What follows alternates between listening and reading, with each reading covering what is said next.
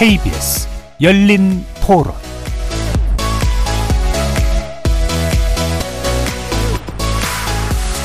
안녕하십니까. KBS 열린토론 정준희입니다. 얘기가 나오긴 하거든요. 할로윈 그런 얘기 하다 보면 작년 이태원 여전히 트라우마나 그런 게 생각이 나지 않을까. 조심할 수 있는 부분은 다 같이 준비하는 게 맞고, 곧 할로윈인데 홍대 쪽에서 이번에는 많은 인원이 몰릴 거라고 그런 우려하는 얘기가 있더라고요. 사람 많이 몰리는데 사실 그런 걸 통제를 하는 게 참 어렵죠. 그래도 예전보다는 경찰분들이나 여러분들이 확실하게 행사할 때마다 많이 보이시는 것 같고, 이제는 이태원 참사 때문에 조심 하지 않나, 그런 정도인 것 같아요. 정책적으로 와닿는 거는 사실 못 느꼈던 것 같아요. 그냥 시간 끌기로 그냥 넘어가는 거다, 그렇게 생각이 들어요. 앞으로도 하려고 생각 안 할 것 같아요. 해결 방법이 없다는 게 가장 아쉽고, 해결 의지도 하나도 없고, 기대할 수도 없고. 근데 그런 것도 안 하면 어떻게, 결과적으로 밝히려고 하는 게 누구를 책임지려고 하는 건데, 다 1년 지나서 지금 책임 누가 더 져봤자 그런 일이 안 일어나도록 더 규제나 뭐나 이렇게 만들어야지 되지 않을까 싶어요. 안 지키면 지금 그건 진짜 심각한 거니까 좀 바뀌었다고 생각을 해요. 지하철 타는 것도 그렇고, 막 밀지 않는다던가 이런 것들 좀 줄지 않았나 싶긴 해요. 자기가 당사자가 되지 않을까라는 생각이, 그런 트라우마가 생기지 않았을까 싶어요. 거리에서 만나본 시민들의 목소리 어떻게 들으셨습니까? 오는 29일이면 서울 한복판 이태원에서 일어났던 아주 안타까웠던 사고의 일줄기를 맞게 됩니다. 아직 그날의 기억이 채 가시지 않은 채 우리는 또다시 헬로윈데이를 맞게 됐는데요. 아직도 사건과 관련된 진상규명 작업은 계속되고 있고, 관계자와 책임자들에 대한 재판이 진행 중인 상황입니다. 때문에 다시 헬로윈데이를 목전에 둔 우리는 12구 참사를 떠올리게 되고, 뭔가가 빠져버린 채 안타까운 추모의 시간을 가져야 합니다. 12구 참사 1년, 우리 사회는 어떻게 변해있고 우리 무엇이 달라져 있을까요? 오늘 네 분의 전문가와 함께 이태원 참사가 우리 사회에 던진 질문 제대로 풀어가고 있는지 논의해보는 시간 갖겠습니다. KBS 열린토론 지금부터 시작합니다. 살아있습니다. 토론이 살아있습니다. 살아있는 토론, KBS 열린토론. 토론은 라디오가 진짜입니다. 진짜 토론. KBS 열린토론. 오늘 토론 함께해 주실 네 분의 전문가 소개해드립니다. 곽대경 동국대 경찰사법대학 교수 나오셨습니다. 네, 안녕하세요. 박한선 서울대 인류학과 교수 모셨습니다. 네, 안녕하세요. 박한선입니다. 이창민 민변 이태원 참사 대응 TF 소속 변호사 자리하셨습니다. 네, 안녕하세요. 정상만 재단법인 한국재난안전기술원장 나오셨습니다. 안녕하십니까. KBS 열린토론 문자로 참여하실 분은 샵9730으로 의견 남겨주십시오. 단문은 50원, 장문은 100원의 정보 이용료가 붙습니다. KBS 일라드의 모든 프로그램은 유튜브를 통해서도 함께 하실 수 있습니다. 자, 12구 참사 이제 1년이 되어가고 있는데, 지난 1년 어떻게 회고하고 어떤 생각을 하고 계신지 네 분 말씀 먼저 좀 들어보도록 하죠. 곽 교수님 먼저 말씀 주실까요? 네, 1년 전에 발생한 이태원 참사가 발생했을 때 과연 이게 정말 우리나라의 서울시내 한복판에서 벌어졌던 사건일까에 대해서 이제 예. 의구심을 가졌었습니다. 그리고 그 사건이 발생하기 얼마 전에 이제 인도네시아의 축구 경기장에서 이제 150명이 희생당하는 그런 어떤 사건이 있어가지고, 야, 인도네시아 같은 그런 나라에서 저런 일이 벌어지는가, 그런 이야기를 했었는데, 예. 우리나라에서 이런 159명의 아까운 생명이 희생당하는 이런 사건이 발생하고, 그리고 그 200명에 가까운 사람들이 부상당하는 이런 일이 이제 벌어졌다는 거에 대해서 믿기지가 않았고요. 굉장히 이 이야기를 갖다가 할 때마다 보면 굉장히 가슴이 먹먹하고, 여전히 예. 아직 답답하고, 여전히 아직까지도 정확하게 이제 진상 규명이라든지 책임 소재에 대한 확실한 파악 이런 것들이 이제 충분히 흡족할 만큼 아직 되지는 않은 그런 상태이기 때문에 이런 답답함이 더 가고 있는 게 아닌가, 그런 생각을 해봅니다. 예, 당시의 황당함 그리고 여전한 답답함. 박한선 교수님. 네, 그 이태원 참사는 이제 다른 종류의 사회적 참사하고 좀 다른 경향이 있는 것 같습니다. 이제 1년 불과 됐을 뿐인데요. 사람들의 기억에서 좀 많이 사라진 것 같고, 또 언론에서도 다른 종류의 참사보다 좀 언급하기 좀 꺼리는 경향이 네. 있는 것 같습니다. 아무래도 이 이제 희생자분들의 뭐 기책사유가 좀 있는 거 아니냐, 뭐 안 올라갔으면 되는데 문제가 생겼느냐, 네. 뭐 이런 식의 이제 정서가 좀 반영이 되다 보니까 뭐 대구 지하철 화재라든지 세월호 사고라든지에 비해서 이 희생자라든지 그 유가족들에 대한 사회적 관심이나 혹은 뭐 지원 등이 좀 미진하게 진행되는 게 아닌가 이제 이런 생각이 좀 들어서 안타까운 면은 좀 있습니다. 예. 자, 이창민 변호사님. 네, 저는 지금 프로그램 오프닝 때 살아있습니다. 토론이 살아있습니다. 이런 오프닝을 들었는데요. 저는 국가의 부재, 국가는 죽었었다. 지난 1년간. 특히 피해자나 유가족들한테는 국가는 없었다. 죽었다. 이렇게 표현하고 싶습니다. 크게 이제 세 장면으로 잠깐 요약할 수 있겠는데요. 지난해 10월 29일, 놀러 갔다가 아니면 즐기러 갔다가 아니면 약속 장소에 갔다가 다시 가족의 품으로 살아 돌아오지 못한 그 장면. 당시 국가의 국민에 대한 생명 그리고 뭐 질서 유지 의무를 방기하고 그 국가의 의무를 저버린 거죠. 그래서 국가는 없었다 이렇게 생각이 들고요. 두 번째 장면은 그 녹사평양 인근에 임시분향소를 당시에 설치했었는데 그때 극우단체 중 일부 활동가들이 피해자와 유가족들한테 차마 입에 담지 못할 욕설이나 뭐 비방을 했는데요. 그것도 그때는 경찰력을 동원해서 어떠한 그 제지도 하지 않아서 그때도 국가는 부재했다. 국가는 죽었다. 이렇게 생각이 들고요. 마지막으로는 지금 시청 분향소가 있는데요. 이 분향소 역시 서울시에서 불법 건축물로 지정하고 개고 처분도 하고 그리고 변상금 부과 처분도 했거든요. 이런 걸 보면은 추모할 수 있는 권리마저도 박탈하려고 한다. 침해하려고 한다. 그래서 국가는 없다. 국가가 국민보호 의무를 완전히 저버렸다고 저는 생각이 그 세 장면이 가장 먼저 떠오릅니다. 예, 그 당시에도 그리고 지금까지도 그 중간에도 예, 국가의 부재가 두드러졌다. 정상만 원장님. 네, 뭐 저는 직업상 이제 이런 여러 재난 사고가 이렇게 계속 접해왔지만은 그 참사 다음 날 이른 아침에 이 밀폐된 공간도 아닌 예. 이 도로에서 150명 이상이 사망했다는 상황이 정말 황당했습니다. 그래서 이제 사실은 뭐 이번에는 좀 근본적인 대책이 마련될 수 있지 않나 이런 희망을 가졌습니다만은 결국은 그것이 거의 정쟁에 묻혀버리지 않았나 생각이 들고요.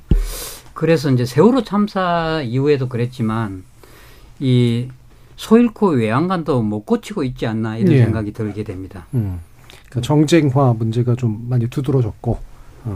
사후적인 어떤 조치조차도 제대로 좀 못하고 있는 게 아닌가 이런 생각이 드셨나 보네요. 자, 그러면 이제 올해 할로윈은 사실 좀 제대로 이렇게 뭔가 이렇게 분위기가 만들어지기는 여러모로 어려울 텐데 이게 단지 공간만의 문제는 또 아닌 것 같기도 하고요. 이창민 변호사님 어떻게 지금 보고 계세요? 근데 제 생각에는 지극히 제 개인적인 생각인데요. 추모 분위기 속에서 즐길 건 즐겨야 된다고 생각합니다. 네. 언제까지나 슬퍼하고 마냥 그 희생자들을 기억하고 그 참사를 기억하고 애도하고 추모하는 건 당연히 맞고요. 다만 그 추모 과정 속에서도 즐기고 하는 것이 살아있는 자들의 또 역할이고 그리고 지금 별이 된 희생자들도 좀 즐겨라. 그리고 다만 우리를 기억해달라. 그리고 다시는 이런 참사와 같은 사고가 발생하지 않았으면 좋겠다.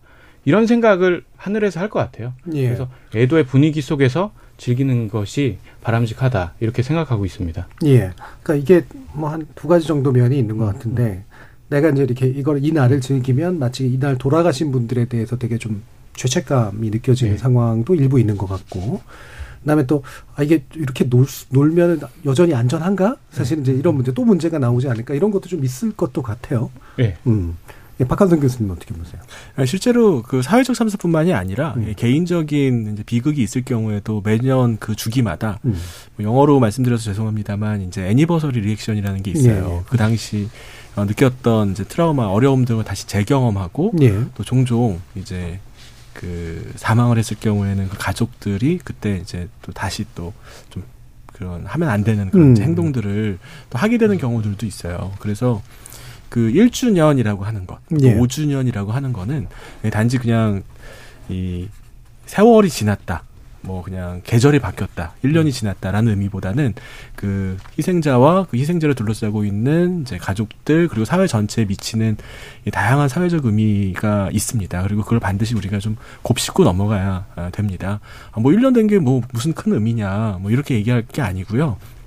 과연 지난 1년 동안 무슨 일이 있었는지 그리고 이제 앞으로 어떻게 해야 되는지 그런 이야기를 반드시 좀 해야 될 필요가 있습니다. 물론 할로윈데이 때 뭐 강제로 놀지 못하게 하고 막 놀면은 막 좀 뭐 잘못된 것처럼 그렇게 얘기하는 거는 안 되기는 하는데요.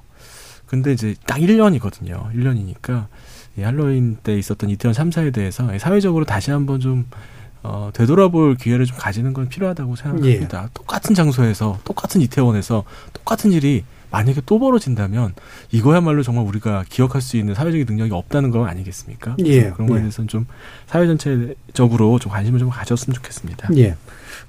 방금 영어로 말씀 주신 그게 이제 우리말로는 이제 주기 반응이나 추모일 반응이라고 한다고 지금 제작진이 말씀 주셨는데 너무 좀 이렇게 뭐랄까요? 그냥 말을 그대로 옮긴 듯한 느낌이 들어서 네. 말맛이 좀 안 살긴 합니다. 네. 그러니까 그때마다 느껴지게 되는 어떤 감정적이거나 네. 행동적인 반응 뭐 이런 분위기인 것 같은데요. 그건 되게 중요한 문제가 있다. 중요한 어떤 그 사회적인 의미가 있다라는 말씀 주셨어요. 그래서 지난 1년 동안 우리가 얼마만큼 달라지거나 또는 어떤 식으로 변화해 왔는가의 부분을 전반적으로 한번 좀 짚어봤으면 좋겠는데 아까 정상만 원장님은 소위 꼭 외양간조차 못 고쳤다. 실제로 한 게 없다라는 이제 말씀이시잖아요. 먼저 좀 말씀 주시죠. 예, 이제 이태원 참사 이후에 뭐 조금 바뀐 것도 있다 이렇게 생각할 때는 제가 여러 가지 바뀐 게 찾아볼 수 없지만 인파 사고에 대해서 그동안 우리가 별로 생각 안 한 부분은 그래도 방지 대책은 세워졌다고 이렇게 봅니다. 그게 하나 바뀐 부분이고요. 그런데 이제 이태원 참사 이후에 이제 정부가 국가 안전 시스템 개편 종합 대책을 이제 마련했습니다. 수립을 했는데 실제로 이제 최근에 이렇게 진단을 해보면 실행 계획이 굉장히 미흡한 상황이다 이렇게 진단이 나오거든요. 네. 그래서 크게 달라진 게 피부로 우리가 느낄 수 없는 게 지금 문제다 이렇게 생각이 됩니다. 예. 기본적으로 인파가 몰리는 곳엔 사고가 있을 수 있다라는 인식은 생겼는데 실행 계획 차원에서는 실질적으로 변한 게 좀 없는 것 같다. 예. 곽대경 교수님. 네, 결국은 그 이전에는 그 밀집 공간에 대한 위험을 저희들이 그렇게 많이 인식을 하고 있지는 않았습니다. 예. 그래서 우리는 상시적으로 이제 지하철 같은 경우에서 상당히 많은 사람들이 함께 승객들이 타고 있는 그런 경우들도 있고요. 그리고 이제 운동 경기라든지 아니면 여러 가지 콘서트나 이제 예술 그 활동을 하는 그런 어떤 행사가 있을 경우 일시적으로 많은 사람들이 모이는 그런 상황들이 있음에도 불구하고 그동안 사실 좁은 국토에서 많은 사람들이 살다 보면서 갖고 있는 그런 어떤 감각인지는 모르지만 밀집 공간에 많은 사람이 모이게 되면 이게 서로를 압박해가지고 굉장히 위험한 상황에 처할 수도 있다는 그런 인식, 이런 것들이 이제 굉장히 부족했었죠. 그런데 이제 이태원 참사를 갖다가 맞이하고 나서 개인들도 적극적으로 가능하면 자기의 개인적인 공간을 확보하기 위한 그런 어떤 방어 행동 이런 것들에 대해서 이야기하고 여러 가지 이제 행사를 주최하는 그런 주최 측에서도 그런 거에 이제 상당히 이제 신경을 쓰고 여러 가지 미연에 이제 사고를 갖다가 막아야 된다라는 그런 어떤 인식들은 이전보다는 분명히 높아진 건 아닌가 생각을 합니다. 예. 그 인식이 이제 높아지다 보니까 민감도가 많이 생겨서 당연히 저부터도 인파벌린도 원래도 잘 안 가는데 더 안 가게 되고 얼마 전에 축제나 이런 것들이 있을 때 보면 이제 아이들이나 주변에 있는 친구들이 가는 걸 말리게 되는 현상들이 나타나거든요. 근데 만약에 이제 우리 사회가 뭔가 좀 그래도 가면 탈제비가 대비가 돼 있겠거니 그러니까 가면 되지 뭐라고 하는 생각을 이끌어낼 수 있을까라는 생각도 사실 좀 드는데 아까 국가부채 얘기하셨는데 뭔가 좀 변화가 어떻게 느껴지십니까? 저는 사실 큰 변화가 없다고 보고 그 교수님께서 좀 전에 말씀드린 것처럼 어떤 계획은 세워졌는데 실행 단계, 이행 단계 전혀 없고 그리고 전문가 풀을 좀 양성해서 좀 이렇게 교육도 시키고 훈련을 좀 시켜야 되거든요. 그런 과정이 전혀 없고 딱 어떤 계획만, 그러니까 페이퍼 잡이죠. 계획만 세워놓으면 아무 의미가 없거든요. 다만 지금 계속 나왔던 거는 이런 인파가 밀집하면 큰 사고가 발생할 수 있겠다. 이런 것은 전 국민이 이제 인지하고 있는 그런 것, 그러니까 그런 그 전체 뭐 집단적 기억이라 그럴까요? 국민적 네. 집단적 기억만 달라졌지 정부 여당 뭐 정부 차원에서는 어떤 게 달라진 건 없다고 봅니다. 예. 예. 박한선 교수님. 아, 네. 저도 뭐 이창민 변호사님 의견과 뭐 크게 다르지 않습니다. 이런 큰 사고가 나면 사람들이 가지고 있는 사회적 기억은 상당히 오래 가거든요. 예. 그러니까 사람들 많이 모이는 곳을 피하고 꺼리고 또 이제 행사 자체도 좀 줄이려고 하는 경향이 있죠. 그런데 그렇다고 해서 행사를 안 하는 것만이 정답은 그렇죠. 아니거든요. 예.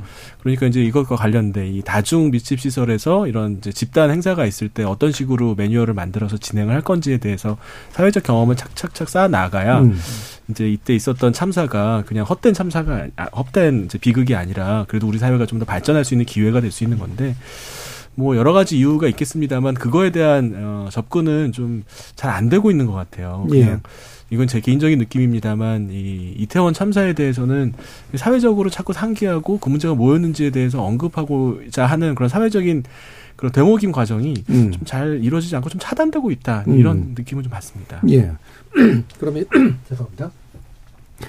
그 인파라고 하는 것이 몰린 거 도시 같은 경우가 이제 사실은 뭐 축제 아니고서도 사실 일상적인 공간 안에서 이런 것들이 많이 있는데 평상시에도 많이 몰리는데 지금까지 사고가 안 났었던 거는 운이 좋았던 건가 아니면은 눈에 안 보이게 뭔가 시스템이 작동하고 있어서였나 근데 이날 유독 그게 안 했나 아니면 이날 유독 운이 나빴나 뭐 여러 가지 생각들이 좀 들긴 드는데 우리 이제 도시가 사람들이 많이 몰릴 수밖에 없는 공간이라고 하는 점에 대해서.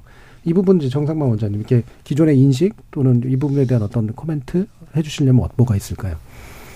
이제 도시화가 재난안전에 이제 취약하다는 인식은 이제 세계적으로 이제 다 퍼져 있습니다, 그죠? 예. 그런데 이제 우리가 시스템이 작동을 했냐? 지금 시스템 작동을 잘 안 합니다. 예를 들어서 이제 우리가 최근 이제 기후 변화라든지 또 도시화 지금 우리가 말하고 있는 그다음에 복합재난, 이 세 개가 재난 환경이 변했다고 보는 거죠. 그런데 이제 도시화 쪽에서는 이 시설물을 우리가 많이 사용하게 되니까 시설물 때문에 사람들이 이제 취약해지는 거죠, 재난에. 예. 지금 우리도 이태원도 그런 거잖아요. 예. 이용하다 보니까 문제가 생기고. 그 다음에 이제 이와는 조금 거리가 있지만 저 지난번에도 우리 이제 홍수 유출 때문에 굉장히 저 강남도 문제가 되지 않습니까? 그런데 이제 이 유출량이 옛날에 잔디나 나무가 있을 때보다는 갑작스럽게 지금 비도 이제 뭐 그렇게 되지만 갑작스럽게 일어나고 유량이 커진단 말이죠. 이런 데 대한 부분이 이제 시스템적으로 작동을 해야 되거든요. 그런데 시스템적으로 작동이라는 것은 그 하드웨어적인가 소프트웨어적인 게 있는데 네. 하드웨어적인 거는 재료를 한다든지 이제 시간도 많이 걸리고 국민들의 또 이제 그 응답도 있어야 되고 이런 부분이 어렵습니다. 그런데 이런 부분에 대해서 그럼 소프트웨어적인 부분은 예를 들어서 뭐 내가 지하 뭐 3층에 있으면 지상 3층 올라가라든지 강남은 17m 정도 낮으니까 강남역은 그 위에 차를 가지 말라든지 이런 이제 이태원도 마찬가지죠. 하지 말라는 그 미리 몰리는 데 대한 어떤 사전 방지 이런 것들이 거의 없었거든요. 그런 부분에서 발생한 데 대해서 시스템이 작동하게 만들어야 되는 거죠. 각각의 컴포넌트 부분은 있습니다. 우리가 예, 예. 뭐 없는 나라가 아니죠. 그런데 그것들이 현장에서 한 발 앞선 대응이 되고 현장에서 작동하게 되나 이런 부분은 지금도 잘 되지 않는다 이렇게 봅니다. 예. 그러니까 결국에는 사실은 예측도 되게 중요하고 당일에 이제 유입량을 통제하는 어떤 그 매뉴얼이나 이런 것도 되게 중요하고 그리고 이제 사고가 혹시라도 발생될 수 있는 지역들의 이제 어떤 인적 관리나 이런 것들도 중요할 테고 이후에 이제 대응하는 과정에서 이제 의료라든가 이런 식의 것들 구조 이런 것들도 중요할 텐데 자, 이 문제가 이제 작년에 결국 발생됐던 거잖아요.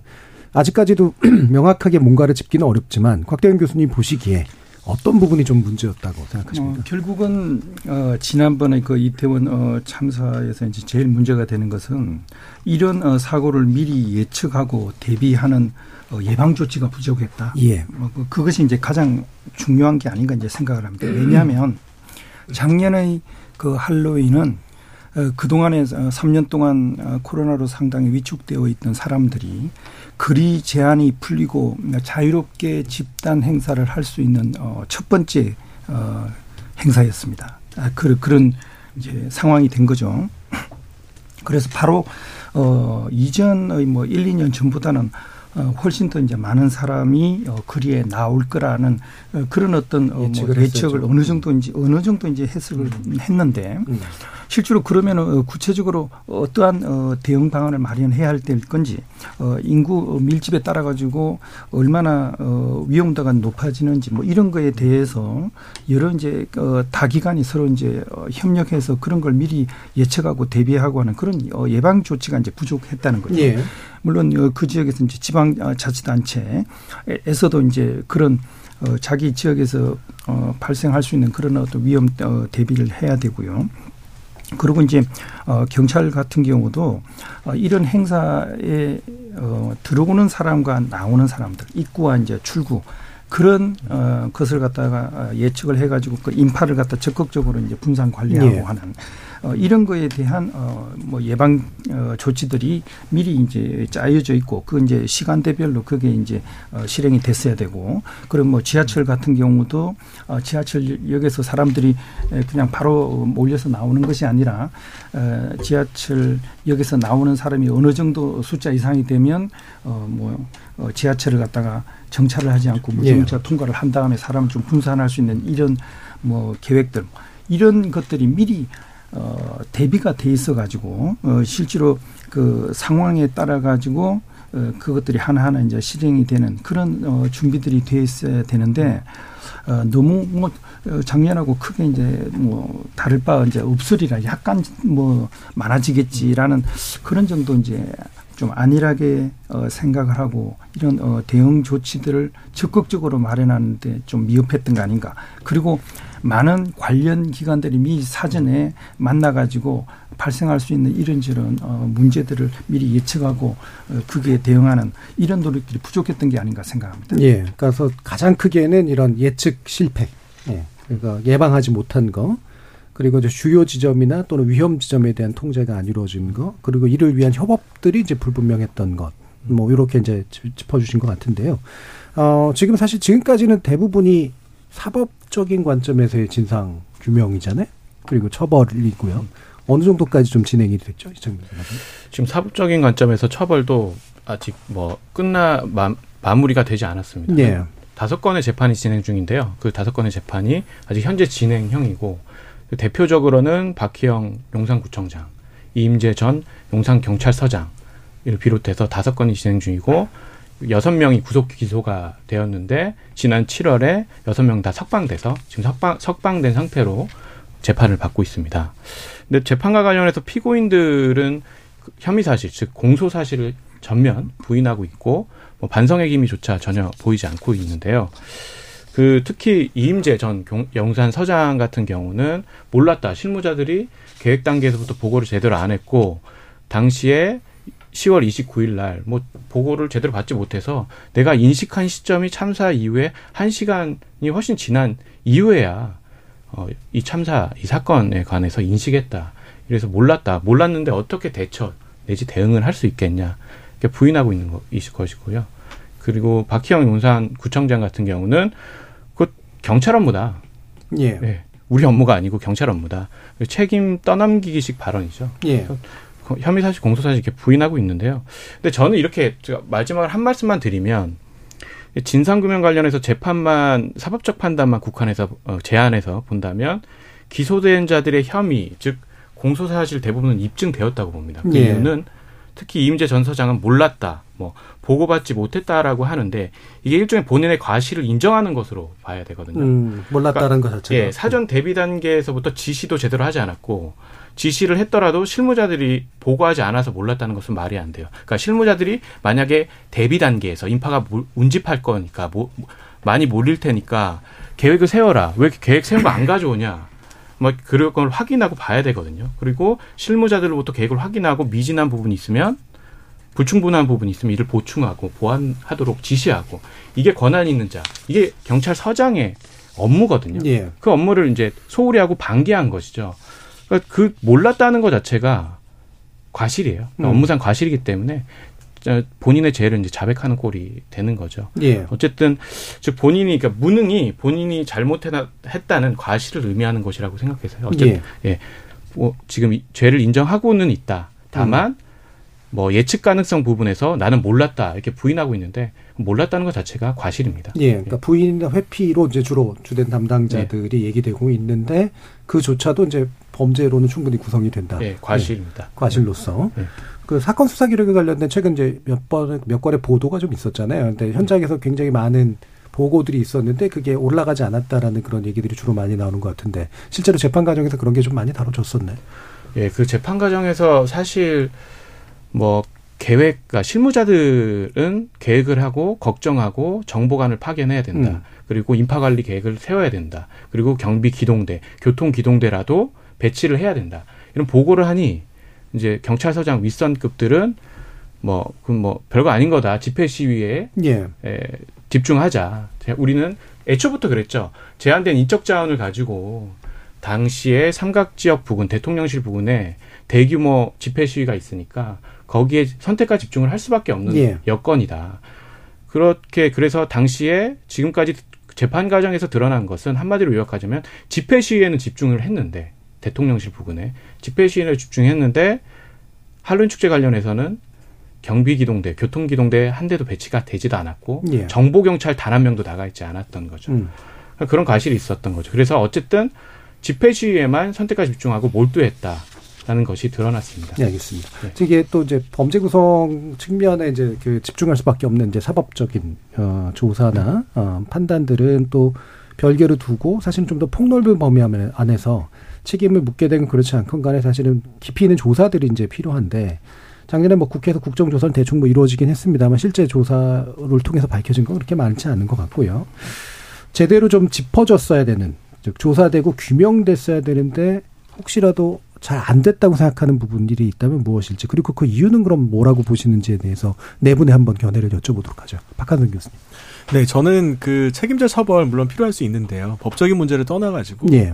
사실 만약에 1년 전으로 들어가서 대한민국 국민 중에서 똑같은 책임질 수 있는 자리에 있었다면 나는 과연 그걸 예측하고 이 참사가 일어나지 않도록 적절하게 막을 수 있었을 것인가.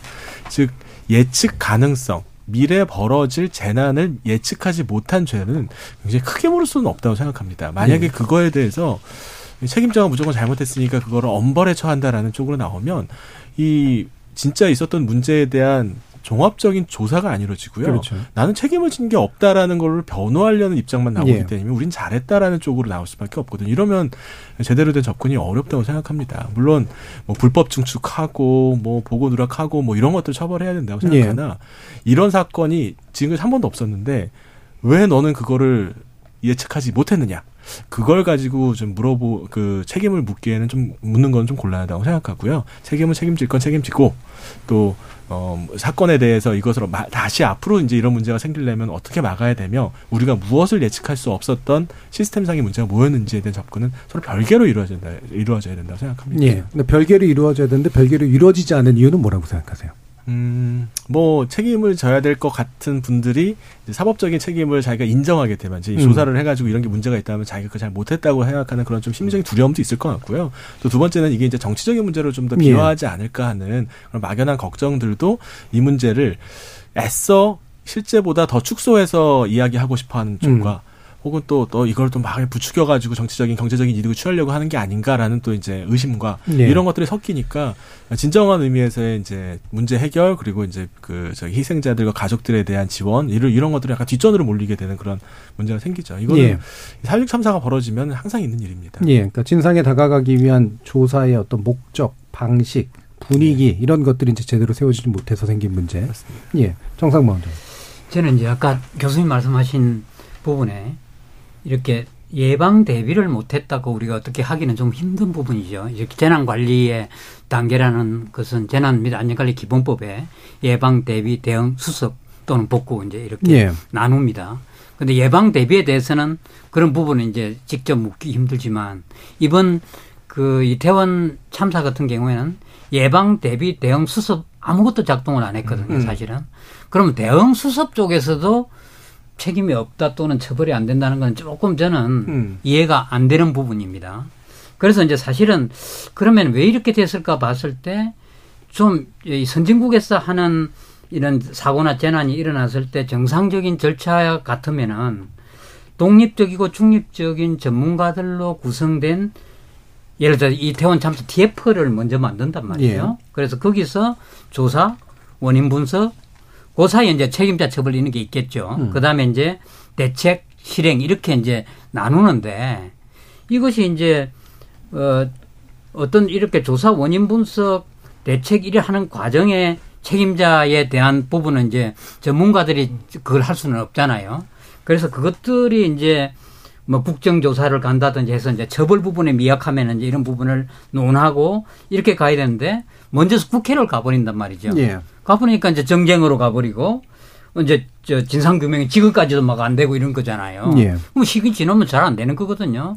그러니까 제일 안 믿을 수 있는 게 그래도 중립적이고 독립적인 이런 TF를 구성해서 일을 해야 됐다는 거죠.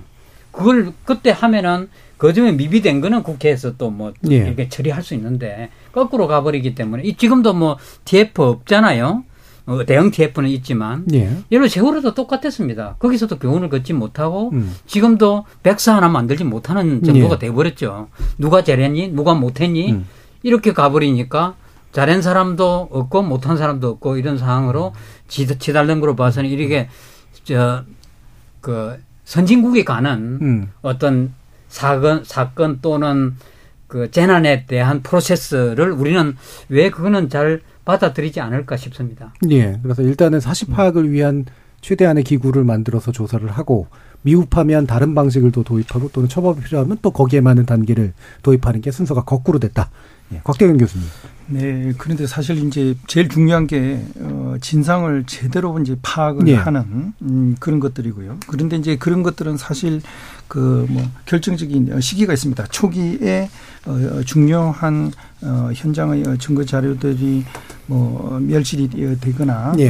훼손이 되기 전에 이제 그런 어떤 증거 자료들을 갖다 이제 수집을 하고 그걸 갖다가 이제 실제로 이제 분석하고 그 의미들을 갖다 파악할 수 있는 그런 어떤 객관적이고 중립적이고 이제 과학적인 그런 뭐 위원회 뭐 그런 데서 이제 그런 일을 갖다 이제 맡아야 되는데 예. 과연 그렇게 그런 일을 할 수 있는 전문가들만 이루어진 그런 위원회를 갖다 우리가 운영해 가지고 이끌어 나갈 수 있는 그런 어떤 역량이 있느냐 예. 뭐 이런 거에 대해서 상당히 좀 처음에 초기에 진행되는 그런 상황을 보고 상당히 좀 회의적이었다. 예.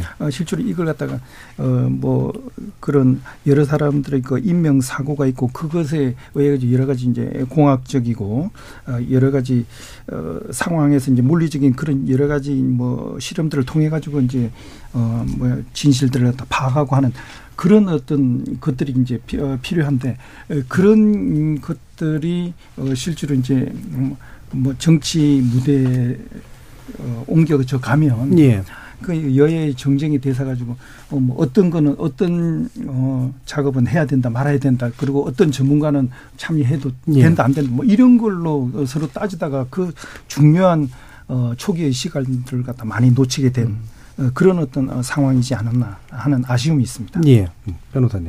예, 그 저는 법적 책임에 매몰되거나 국한되지 않은 그 입장은 전혀 아니고요. 다만 법적 책임도 중요합니다. 예. 진상규명 과정에서 중요하기 때문에 그래서 법치주의이기도 하고요. 어쨌든 법적 책임에서 교수님이 아까 말씀하신 예견 가능성에 대해서 조금 반박을 드리자면 예. 예견 가능성이 이 구체적 상황, 즉 해밀턴 옆 골목에서 158명이 당시에는 158명이 압사해서 사망할 것이라는 예견이 아닙니다.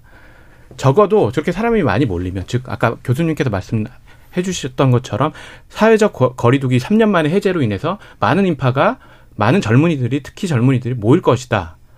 골목이 되게 좁고 비좁고 그 오르막이 되게 미끄럽거든요. 거기서 사고가 날 수 있다라는 것을 예측 가능한 거죠. 적어도 부상을 당할 수 있다. 예. 그 왜 그러냐면 그 형사재판에서 나온 증언, 그러니까 경찰들은 사실 경비과 경찰들은 전문가잖아요. 사실상 어느 정도. 우리 일반 국민하고는 좀 결이 다르단 말이죠.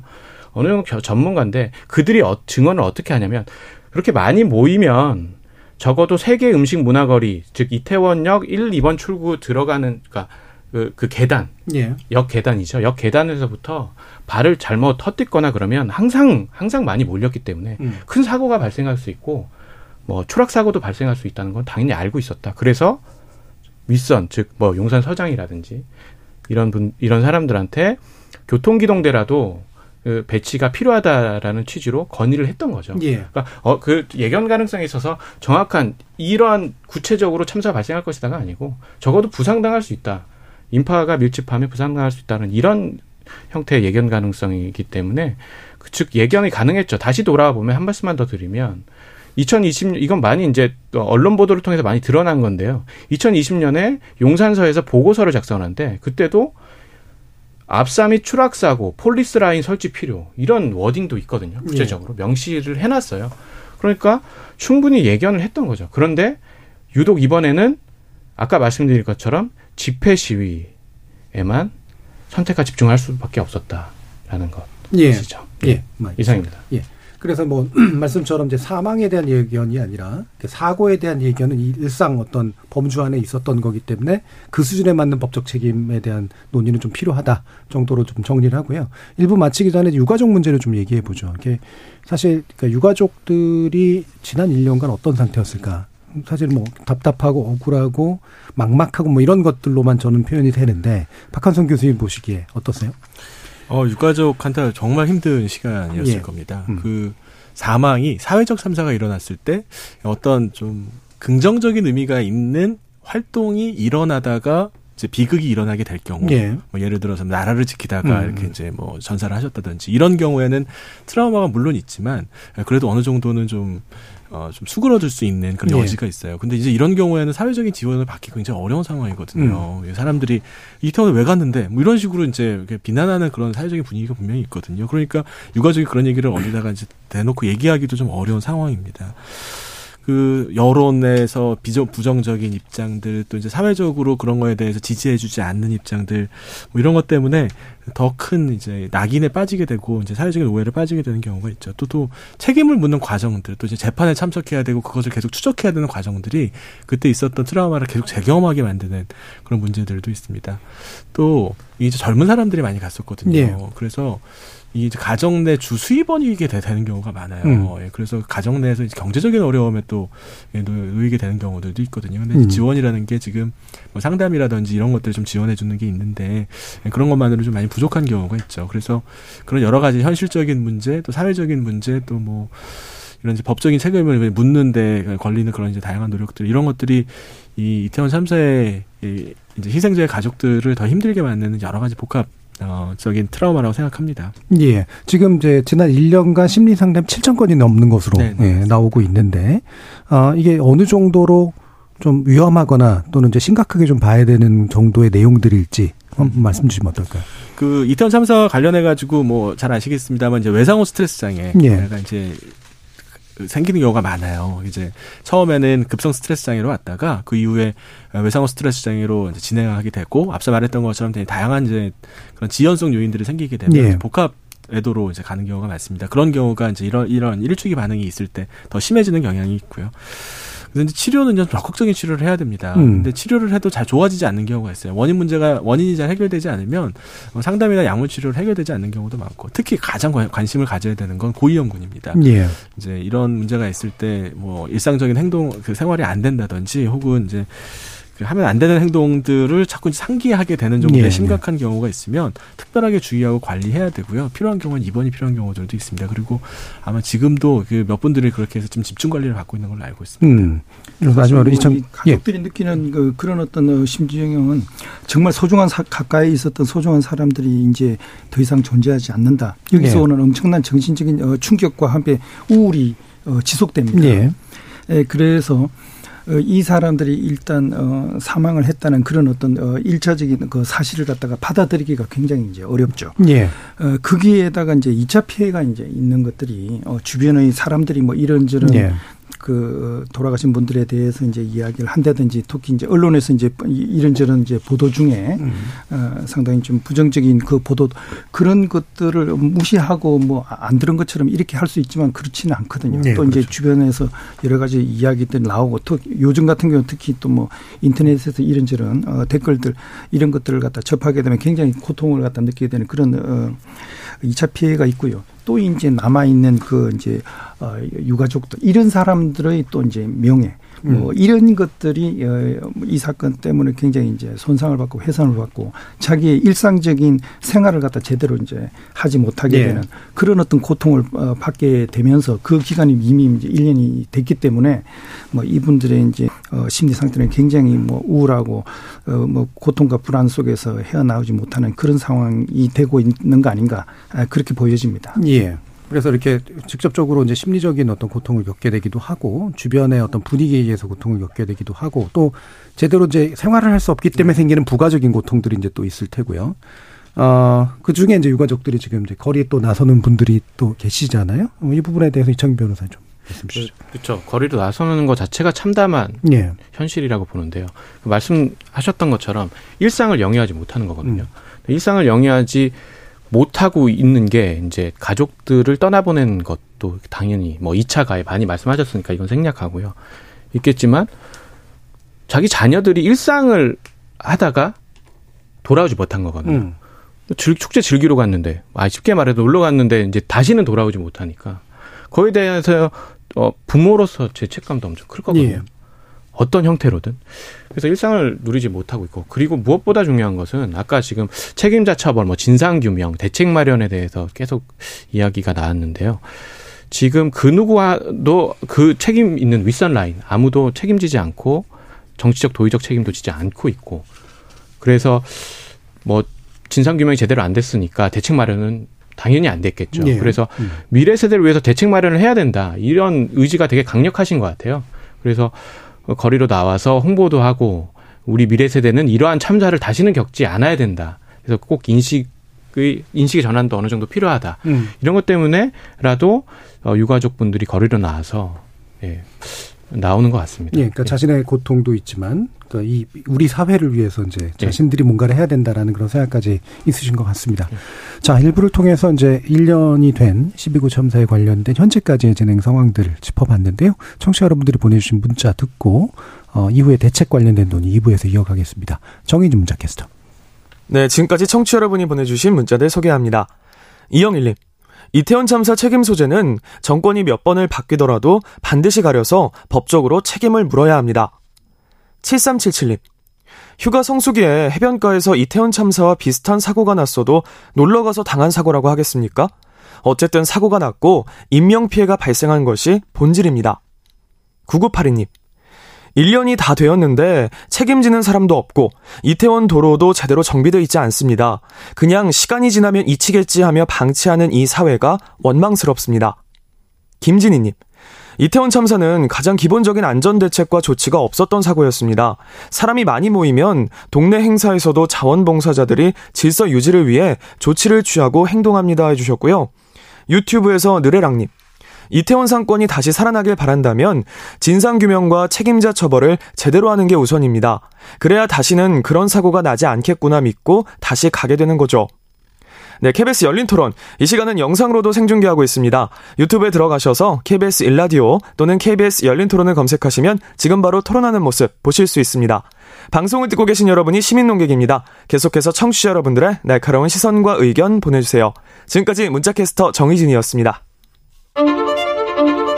토론은 치열해도 판단은 냉정하게, 복잡한 세상을 바꾸는 첫걸음은 의외로 단순할지도 모릅니다. 평일 저녁 7시 20분 당신을 바꾸는 질문, KBS 열린 토론 정준희입니다.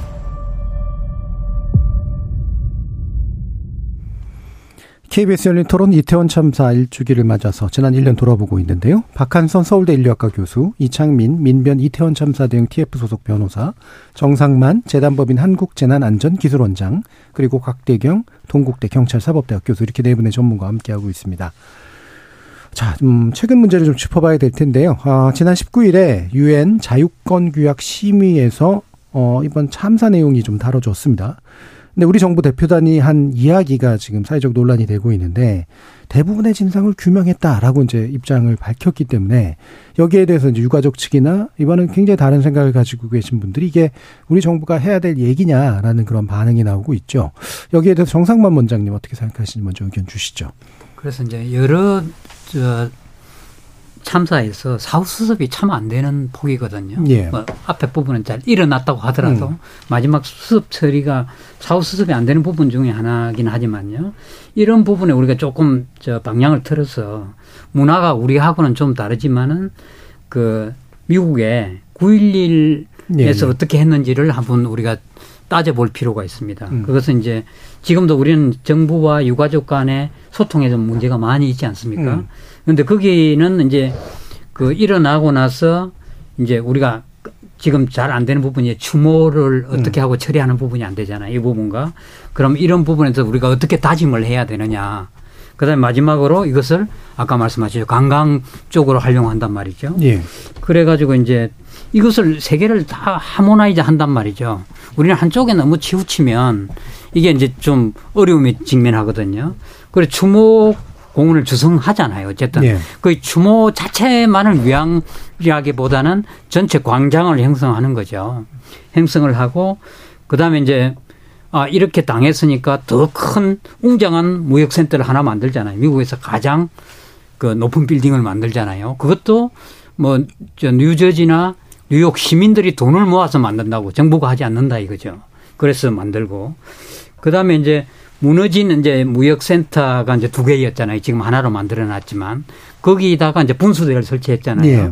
설치하면서 그 분수대 옆에는 그 돌아가신 분들의 이름을 다 적어둔단 말이죠. 그 옆에는 그 불에 의해서 문제가 됐으니까 화재에 의해서. 예. 그러니까 이제 그 불에 가장 견딜 수 있는 나무들을 심는단 말이죠. 예. 그다음에 이제 거기 관광을 하게 만드는 거죠. 맨날 추모만 할 수는 없잖아요. 그죠? 그런 것들을 활용을 한다는 거죠. 그러니까 아까 한쪽에 너무 치우치면 지금은 이제 슬프고 많이 힘들겠죠. 그런데 그것이 계속 갈 수 있게 만드는 거잖아요. 하나는 추모 공간도 만들면서 그다음에 이제 다짐. 그러니까 한번 보려면 부셔보라는 거거든. 그 예. 새로 진 거는 가장 안전하고 가장 강하고 이런 건물을 무역센터를 지은 거죠. 그래서 그것을 또 관광 홍보로 적극적으로 활용한다는 거죠. 뉴욕에 가는 사람은 거의 다 9.11 그라운드 제로를 간단 말이죠. 예. 이런 정도로 이렇게 성화시키고 그 하모나이즈 시키는 것이 중요하다 이렇게 봅니다. 예. 그래서 사태에 대한 정확한 조사, 그다음에 그 당사자와의 소통, 그리고 정당한 추모, 그리고 사회적 극복 이런 요소들이 이제 복합적으로 어우러지게 해야 되는데 지금의 이제 정부의 태도에는 좀 결함이 있다라고 보시는 거고요. 예, 곽대경 교수님. 네. 사실 뭐 이런 것들에 이제 가장 이제 기초적인 것들이 있었던 일들에 대한 사실 확인을 하고요. 뭐 진상 규명이 이제 제대로 되는 그런 바탕화에서 예. 시작을 해야 되는데 이제 그것도 뭔가 이제 좀 아쉽고 이제 미흡하고 이제 부족하다 그래가지고 그런 건데 여기에 보면. 현재 유가족들의 그 아픔에 대해서 실제로 뭐 이 사태를 갖다 해결하고 수습을 해야 되는 그런 입장에 있는 그런 여러분들이 충분히 공감하는 그런 어떤 능력들이 좀 부족한 거 아닌가 예. 그렇게 생각합니다. 물론 실제로 정말 자기의 소중한 가족들이 아픔을 당한 그 사람들과 뭐 당연히 뭐 같을 수는 없지만. 그래도 기본적으로 그런 소중한 사람을 잃었던 그런 사람들 결국 우리 대한민국 국민들이고 그리고 이제 그 당시 이태원에 왔던 사람들 같은 경우에 누구도 뭐 그런 사고를 당해가지고 사망을 하리라고 예상도 못했었고 아무런 자기들이 그런 어떤 일이 벌어지는 데 있어가지고 어떤 기책 사유를 뭐 가진 그런 사람들이 아니란 말이에요. 우리의 이제 소중한 국민들 더더군다나 많은 사람들이 이제 20대, 30대 젊은 영웅들이 제대로 이제 꼽히지 못하고 정말 안타까운 그런 어떤 뭐 결과를 맞이했는데요. 그래서 그런 거에 대해서 유가족의 그런 어떤 아픔에 대해서 적어도 이제 같이 공감을 하려는 그런 어떤 노력들은 필요하다. 마음속에서 진심으로 나오면 네. 좋고, 그렇지 않더라도 그런 어떤 형식적인 그런 어떤 절차들 뭐 이런 것들은 좀 준비를 하는 게 이제 필요하고요. 그러고 나서 이제 실제로 좀 더 오래 기억을 하고 그 사람들이 이제 명예를 회복할 수 있는 그런 방법들이 뭔가. 네. 그리고 또 이런 사실들이 이런 사건들이 다시는 우리 사회에서 발생하지 않도록 하는 재발 방지책은 뭔가 이런 것들을 찾아가는 그런 어떤 절차들을 따랐어야 하는데 너무 처음에 좀 뭐 기초적인 예, 사실 확인하고 뭐 진상 규명하는 이런 것들이 제대로 되지 못하고 거기에 너무 진을 빼고 이제 매몰되다 보니까 지금 제대로 그 다음 단계로 넘어가지 못하는 그런 안타까움이 있는 것 같습니다. 예, 자, 이창민 변호사님, 그 지금 유엔에서 그렇게 발언한 것 자체가 정부가 우선 정말 거짓말이잖아요. 예. 뭐 조치를 취했다, 진상 규명조차 되지 않았는데 진상 규명이 됐고 뭐 어떤 조치가 거의 취해졌다. 이것은 사실은 피해자나 유가족들에 대한 저는 예의가 아니라고 생각합니다. 그 부분은 뭐 확인이 안 돼서 뭐 그런 건지 거짓말을 한 건지 모르겠는데요. 그것은 그 자체가 사실 유가족들을 사실 2차 가해에 해당한다고 보거든요. 네. 그렇기 때문에 정부가 지금 어떤 생각을 가지고 있는지 저는 정확히 모르는데 추정하건대 정부가 지금 전혀 적절하게 대처가 아니고 전혀 대응을 잘못하고 있다. 옳지 않은 방향으로 정부 여당이 가고 있다. 저는 이런 생각이 듭니다. 예. 네.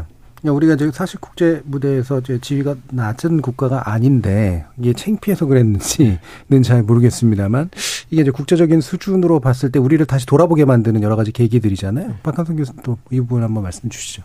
뭐 사회적 참사는 뭐 우리나라보다 훨씬 잘 사는 나라에서도 늘 벌어졌죠. 예. 과거에도 그랬고요. 그러니까 벌어진 것 자체가 문제가 아니라 벌어지고 나서 어떻게 대응을 하느냐가 더 중요하다고 예. 생각합니다. 근데 뭐 아무래도 이제 이런 사고가 일어나게 되면 이제 그 사회적인 반응들이 뜨거우니까 정쟁으로 좀 이끌고 가고 싶어하는 그런 일부 이제 정치인들의 또 그런 좀 잘못된 접근이 있기는 있어요. 그래서 아까 정상만 원장님 말씀하셨던 것처럼 이제 전문가 집단을 중심으로 해서 객관적이고 중립적으로 이런 문제를 해결할 수 있는 그런 조직을 만들어야지 이걸 정치적인 논쟁이라든지 혹은 뭐 좀 다른 방식의 뭐 시위라든지 이제 이런 방식으로 계속 접근을 하게 되면 한쪽 얘기만 계속 서로 타협되지 않은 얘기로 논쟁만 계속 갈 가능성이 있거든요.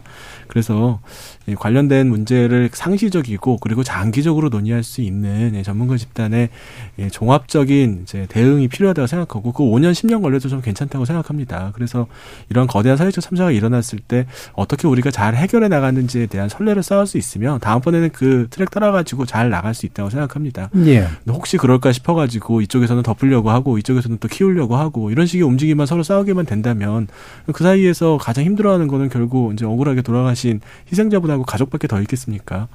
그래서 정말 이제 희생자 그리고 가족을 추모한다는 마음이 든다면 어떤 식으로 접근해야 될지 아마 제가 굳이 이야기하지 않아도 예. 아시리라 생각합니다. 대표적으로 뭐 여러 가지 예들이 있지만 이제 1989년에 있었던 영국 힐스버러 축구장 암사 사건은 사실 초기엔 덮였다가 사실은 지속적인 노력에 의해서 30년 정도가 지나서야 이제 제대로 된 규명도 이루어진 그런 케이스잖아요. 이렇게 오래 걸리면 안 되지만 어쨌든 결말은 이거하고 좀 비슷해야 될 것 같은데 이태원 변호사님. 예, 지금 말씀하신 대로 힐스버러 참사 사건이 지금 간단하게 간략하게 소개해드리면 89년에 영국 힐스버러 축구 경기장에서 발생했는데 관람석에서 109명이죠. 97명이 사망했고 예. 766명이 부상을 당한 정말 큰 이것도 큰 사회적 참사인데요. 당시 말씀하신 것처럼 근데 이제 결론부터 말씀드리면 그러니까 차이점보다 이태원 참사랑 동일한 부분이 유사한 부분이 되게 많아요. 예. 30년 뒤에 어느 정도 진상이 규명이 된 점. 이게 되게 많은데 어쨌든 그 과정 속에서 힐스버러 참사 역시 뭐 이태원 참사와 마찬가지로 국가가 국민보호 의무를 방기한 건데 근데 제때 또 구조를 하지 않아서 피해가 또 확대된 것도 유사하고요. 거기다가 정부와 경찰은 사과 한마디 하지 않았고 오히려 집단적으로 2차 가해를 조장하고 말씀드렸다시피 사과도 안 하고 오히려 조직적으로 사건을 은폐 심지어 조작까지 해요. 이건 제가 한 말이 아니고 나중에 사건 조사 보고서가 이렇게 그 결론을 내죠. 조사 결과를. 조작 은폐까지 정부 차원에서 하게 되죠. 그래서 시민사회, 유가족, 피해자 단위하고 일부 의원들 이제 합쳐져서 뭉쳐서 연대해서 지속적인 진상규명 운동을 벌여서 말씀하셨던 것처럼 2010년 10년 정도에 이르러서 한 20몇 년 걸려서 조사위원회가 독립적인 조사위원회가 설치되고요. 그 조사위원회는 아까 말씀드린 것처럼 정부와 경찰이 조직적으로 사건을 은폐했고 2차 가해를 조장했다. 이런 결론이 났고요. 한 5, 6년 뒤에 재판이 다시 시작되죠. 그런데 재판이 다시 시작되려 보니 공소시효가 다 지난 거죠. 예, 이렇게 사건이 진행되고요. 어쨌든 힐스버러 참사는 그래서 유사점이 이태원 참사랑 유사점이 상당히 많다. 그래서 오버랩되는 부분이 된 게 많고요. 예. 뭐 또 효고현 굳이 말씀드리면 효고현 아카가시 일본 말씀드리면 이 부분도 상당히 유사점이 많아요. 즉 경찰 관계자들이 한 명도 기소가 사실은 안 됐어요. 그런데 우리나라하고 사법제도, 특히 검찰제도가 일본은 조금 다르거든요. 그러니까 시민들이 참여하는 검찰 심사회라는 게 있는데요. 거기서 이제 나중에 강제 기소가 돼요. 예. 그것도 각고의 노력 끝에 시민사회 각고의 노력 끝에 강제 기소가 되고 다만 당시 효고현 아카시시 경찰서장이 사망해요. 그래서 책임을 물을 수 없었죠. 직접 물을 수 없었다. 다만 일본은 상당히 좀 다른 점이 있었는데요.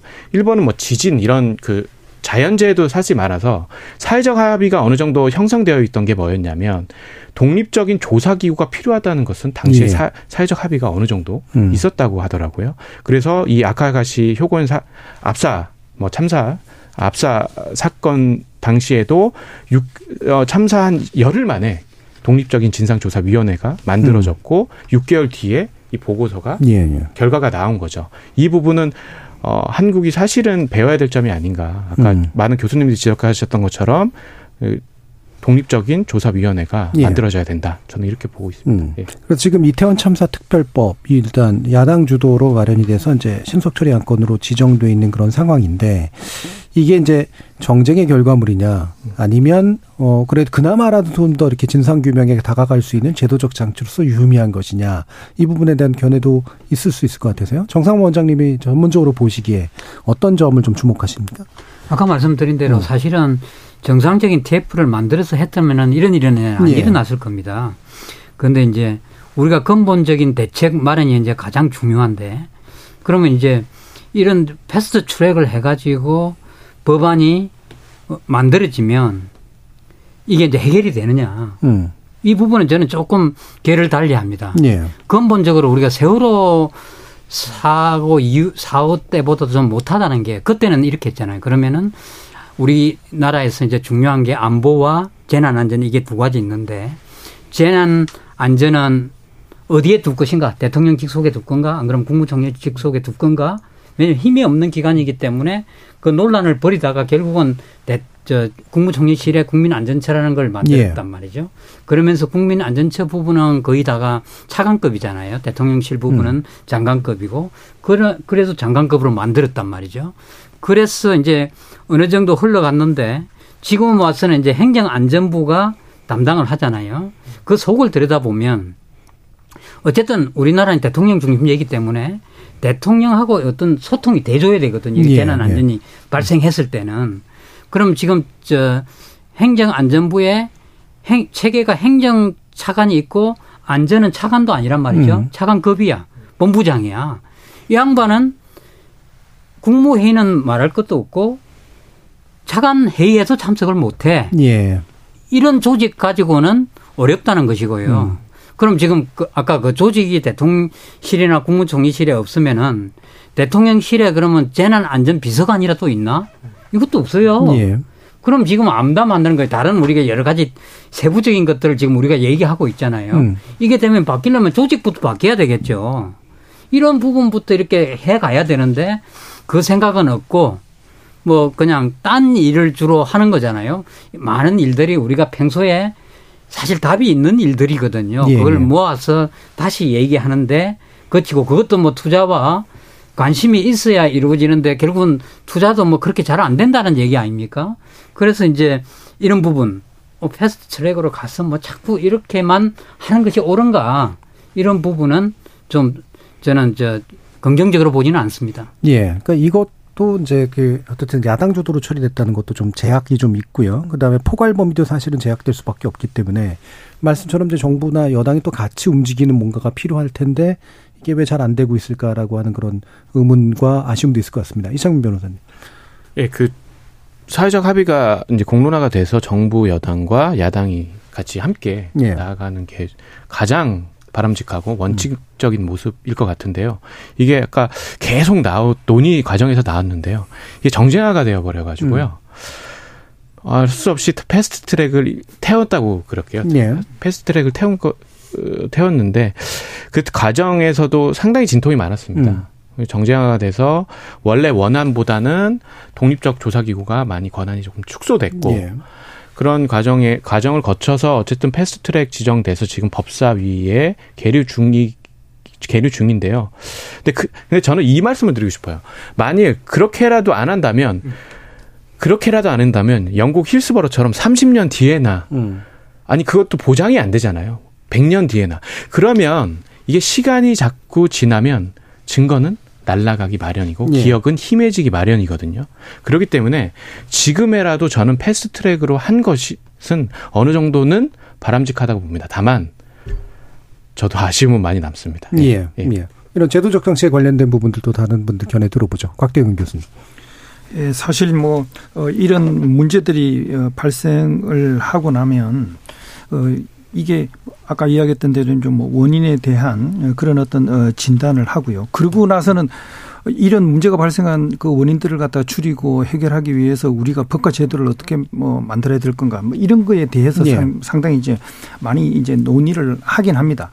그런데 이제 결국 법과 이제 제도를 만드는 그런 것들이 어디서 이제 먼저 주동이 돼가지고 어디서보다 더 적극적으로 나서가지고 이제 법을 만드냐 이거에 따라서 이제 법의 성격들이 상당히 이제 달라지고 예. 이제 이렇게 했는데 지금 같은 경우는 이제 아무래도 이제 야당에서 이제 보다 이제 적극적으로 나서가지고 이제 그 하다 보니까 실제로 여당에서 어느 정도 이제 받아들여줄 수 있는 그 이제 범위들 그리고 이제 일반 국민이라든지 시민단체나 이런 데서도 어느 정도 이제 동의를 받을 수 있는 그 범위가 뭔가 예. 그런 것들을 사실 판단하고 조율하는데 상당히 이제 어려움이 있는 거 아니냐. 그래서 실제로 이제 많은 그 시민단체들이나 아니면 관련된 단체들이 정말 한번 터놓고 난산 토론을 해가지고 어디까지 범위를 갖다 정하자. 어디까지는 반드시 해야 된다.